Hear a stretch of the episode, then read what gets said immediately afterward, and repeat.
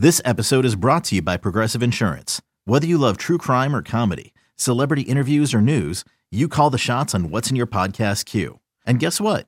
Now you can call them on your auto insurance too with the Name Your Price tool from Progressive. It works just the way it sounds. You tell Progressive how much you want to pay for car insurance, and they'll show you coverage options that fit your budget. Get your quote today at progressive.com to join the over 28 million drivers who trust Progressive. Progressive Casualty Insurance Company and Affiliates. Price and coverage match limited by state law. You could spend the weekend doing the same old whatever, or you could conquer the weekend in the all-new Hyundai Santa Fe. Visit HyundaiUSA.com for more details. Hyundai, there's joy in every journey.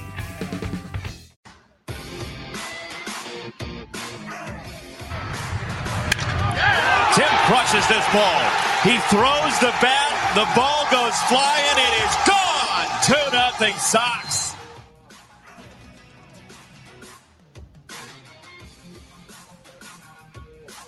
Joe Ostrowski and Chris Rongey with you on a Friday here on BetQL Daily via the BetQL Audio It's Network. Thanks for BetQL. Daily with Joe Ostrowski on the Yes. BetQL Audio Network. I just Hey Joe, hey, did you Is- hear? is hear this you? me? Yes, it's me. what's up, buddy? Sort of my show with the rotating co-hosts, and I'm happy Uh, you're here Yeah, today. It's, hey, it's not my show, but I'm on it.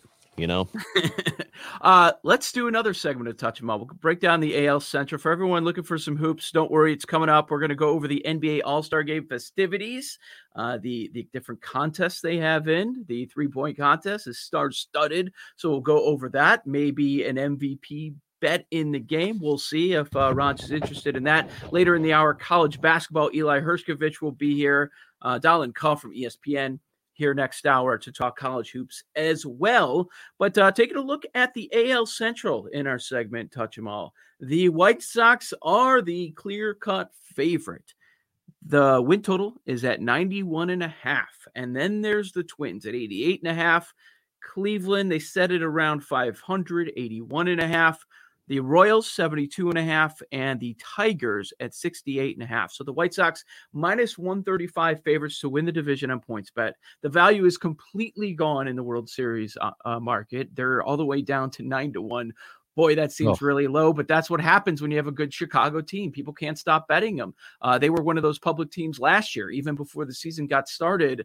Uh, Sox fans or just baseball fans couldn't get enough. They were buying into to this rebuild, and then they spent the offseason actually adding to the team. They don't want to make Tony La Russa look bad after everyone ripped them for for hiring TLR as the manager, bringing him back into the game. They trade for Lance Lynn. They sign the best closer out there, Liam Hendriks, and they bring in your old friend Adam Eaton as Eh, well, Raj. yeah, and I think that's where the confusion is for a lot of White Sox fans, which I Yeah. totally understand. Um, it that's an underwhelming move for a team that could very easily be called a World Series favorite. I don't necessarily mean winning the whole thing, but I mean getting there. Uh, there are going to be a lot of people who will uh, who will put that bet, who will who will place that bet for them to get there. And you know what? Sure. It's not absurd.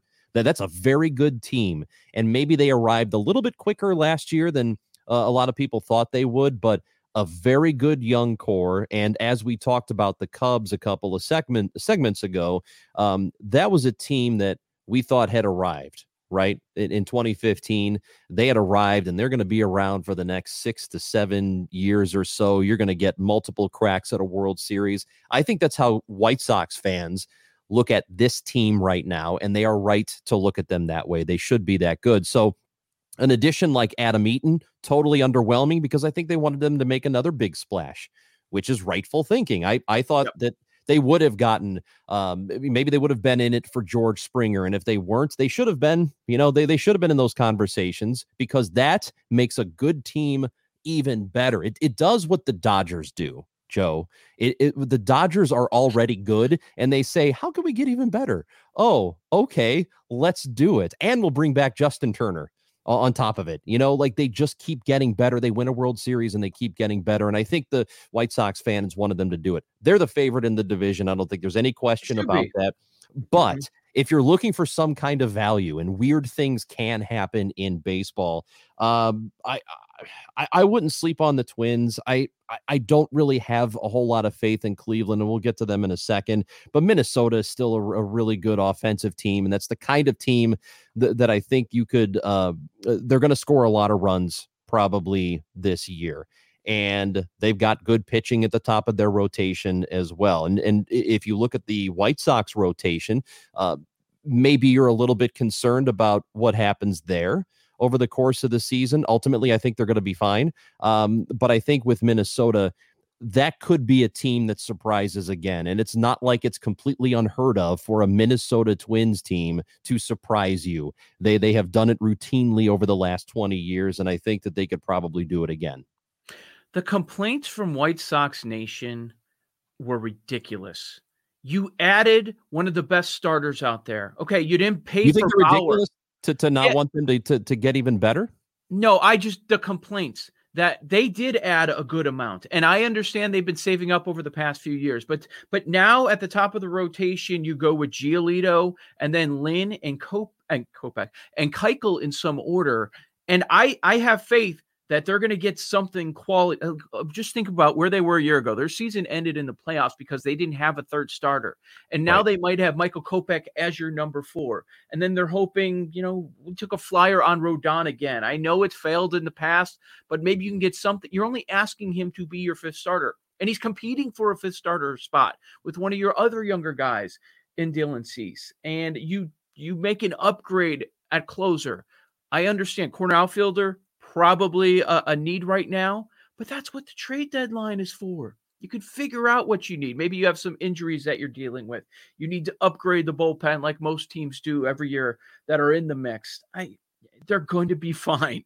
Even even with even if you think the La Russa thing is bad, and I know you don't because of your opinion on managers, even if you are just very upset about the Tony La Russa thing, he has so much talent on the roster. I don't think it matters it, you could put me in there and we'd win 90 games. Well, I don't think managers are going to make that much of a difference over the course of a season. I think they do have some influence. I think we overrate how much influence there is. The, the thing to be concerned about, though, is the thing everybody has already talked about during the offseason is how does a clubhouse that was that seemed to get along great and had a really nice atmosphere last year. How does that change with this old school guy who's been out of the game? Uh, I mean, he's been associated, he's been with teams, he's worked with the Diamondbacks and with, you know, been an advisor to the Red Sox, but he hasn't been on the field in a very long time. Yeah. So, how does he relate to these new guys? And that's been the topic, the narrative all off season, and it's fair because what you the last thing you want to do for an exciting young team like the White Sox is bringing a dude who drags everything down. I don't think that's going to happen, but I think the concern is legitimate. I also think the concern on the part of White Sox fans who just want their team to not just make all these terrific moves for good young players that are going to pay off down the road, like they've collected over the last four or five years. You know, uh, the the Moncadas and the Luis Roberts and all of these players that they have acquired that's that's part of the equation. What Sox fans wanted them to do was then step on the throat of everybody else and say, not only are we doing this, but we're going to get Trevor Bauer too. We've got good young pitching. We've got good veterans like Dallas Keuchel and Lance Lynn. How about we throw Trevor Bauer into the mix? Now we're talking about a team that's on par with the Dodgers. Now we're I, talking about a team yeah. that that is not just a a contender for the American League pennant, but the downright favorite. I think that's what they wanted, and I believe that's fair to want that. Sure. Uh, do in the division, do the Sox have the best lineup, the best rotation, and the best bullpen? I would say probably.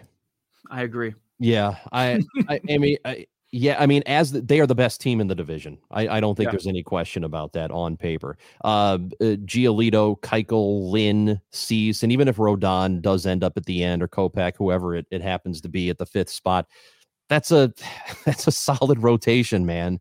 Yeah, and and barring injuries, um, you know that that you have some setbacks. Every team's going to deal with those, but barring massive injuries all at once, I I I would have a difficult time saying they don't win the division. But again, if you're looking for value in a bet, you're not going to get it by putting any money on them. No, there and there are some other teams that I like in the Central. I will say that I would not bet over 91 and a half as much as I love the White Sox this year. I would not bet over 91 and a half. I only win the bet if you get 92 wins. like, no, I'll just go somewhere else. There's some other teams I have stronger opinions on than division, you know? Yeah, it's it, that's a that's a lot of wins. I, and they're probably you know what, Joe, they're probably going to get there. Yeah, I think. probably. But you know, I I think if you want to if you want to play it a little bit safe, that's probably not the direction you're going to go. I agree with you on that. I would go with Cleveland easily winning 82. Oh, I They're- like they're, yeah, they're 81 okay. and a half. I uh, I mean, you you can't you don't think they can get to 82 wins pretty easily this year? I think they can. Okay, so you have to score runs to win. How are they going to score any runs? And now Lindor is gone, and you have Carrasco gone. Cinder as well. He was an ascending pitcher for them. I just they they signed some guys to some minor league contracts. They add, they add Eddie Rosario. They were bottom five in offense with a guy who arguably could have been the AL MVP, but instead Jose Abreu ended up taking the award. Mhm. I just, uh, uh, just the rotation is spectacular. I And you think could that's why. You can argue that their rotation is better than the Sox with Bieber, Plesac, Civale. You know, it's just outrageous. But can you give me a few runs a game? If you could promise me at least a few runs a game, then we could talk about being above 500. Well, well, the the thing about a starting rotation is I think you need to have good offense to go along with that rotation to be a favorite to win the division. But to get yourself over 500, there would be nothing unusual about a strong rotation getting there for you. And I I think they could very easily do that. B- Bieber and Plesac might be two of the best pitchers in the American League. And Plesac, you know, they're both still really young. Um, uh, Plesac's 26, Bieber's almost 26. I mean, we're still talking about two really young guys. Civale's uh, he's 25 as well. He's so that's really a, good. that's a young rotation, man. I mean, they could they could end up being so good this year that even if they score like a couple of runs a game, they they could get themselves to uh, an over 500 record just by virtue of how strong that rotation is. Uh, more on the Twins. So we had some negative regression with their offense last year, and as expected in most categories, they were somewhere n- near the middle, and and I think they'll be better. They took Colome from the White Sox to add to their pen, and the Twins' rotation is not bad here with Maeda, Berrios, Pineda. They added Happ. He's on his like there, yeah. tenth team in five years now. He just keeps bouncing around. I, the, the, tw- if you were to pick a team to finish in second place, would you go Twins or the Cleveland baseball? Uh I I think I would go Twins first here, but I wouldn't be surprised. You know, this is a I- again like like we talked about the National League Central. There are there are four teams that could win it. There are three teams I think that could win it in this American League Central division. But if I if I had to pick, I'm going Minnesota to finish second here behind the White Sox. I do think it finishes in this order. I don't care about Kansas City and Detroit. Sorry, guys. Um, they're they're just they're not going to factor. But as far as one, two, three goes, I think it's going to go as the odds are set. Twins lineup is old. I know, dude, but It's old. all you yeah. do, all you have to do is squeeze a year out of Donaldson. Yeah. Squeeze a year out of Kepler. I mean, Kepler's not old yet. He's not even thirty. Uh, you, you're you're gonna. I I think they'll score enough to to be a problem. And as you mentioned, their rotation is good. Berrios is one of the good young pitchers in the game as well. So I I like them, and I I can absolutely see them. And maybe it's just my old um, you know, uh, a Twins nightmares from 15 years ago of just like how is this team doing this? You Yeah, know, that's well, I mean, of course they had Mauer and Morneau, they had MVP players, whatever. But uh, you know, you still don't know how they were that good all the time, and they they always manage to find ways to win with guys like Jason Bartlett and Jason Tyner and the Fighting Jasons. And I I could absolutely see them at the end of the season, mid September. They're still hanging around trying to win the division. That could happen. Ronj, let's talk about Kansas City because I I actually think they're intriguing. Get Um, out of I know- town. Tell I, me I why. Know, I know they're not going to contend for the division. I'm just talking about the win total of 72 and a half. And Fangraphs, I agree with them. They projected at 78. they can be close to a 500 team. Here's what I like. I, I like that while it looks like you can't touch the White Sox and Twins in this division, they're going for it. They're not like a lot of a lot of the divisions you go around when you have a couple teams near the top. It looks like they're not trying, or they're only signing signing guys to a bunch of minor league contracts. They don't want to spend any money after having no fans in the stands last year. Right. Uh, Gordon, it's going to look weird with that with seeing Gordon, and he's not going to be in a Royals uniform. But they tried to add they got what looks like a value deal by trading for Benintendi. They signed Santana. Uh, Mike Minor has been a guy who usually in WAR he's he's up near the top and he just kind of flies under the radar. You still have Jorge Soler, who's been fantastic since coming over from the Cubs, and Whit Merrifield. I think there's there's something they have enough to hang around 500 and go over the win total. In a 60 game season last year, they were a, a, little bit above average in terms of their pitching if you go back and look at the statistics. But I don't think for a full season they've got enough, especially in a rotation, to carry them. I I I mean it, it's yeah. And it's an it's an older rotation, at least at the top, with Minor and Duffy. Brad Keller's still, you know, he he's still uh, at the right age. Brady Singer's Singer, good. Singer Singer is good. He's he's going to be 25, I think, in the middle of the season or maybe right at the end. But there's still a lot of questions there. I, I don't know if the rotation is strong enough uh, to get them to what you're talking about.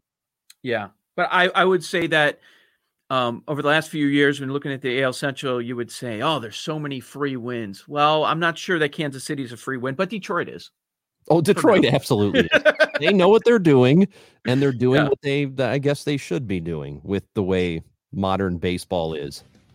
Kansas City and Detroit, hundred to one to win the World Series. KC forty to one in the division. Detroit 50 to 1. Joe Ostrowski and Chris Rongey. This is BetQL Daily. Coming up next, we're going to take a look at the NBA All Star game and all the festivities going down on Sunday. You can bet on all that stuff. That is next. You're locked into the BetQL Audio Network.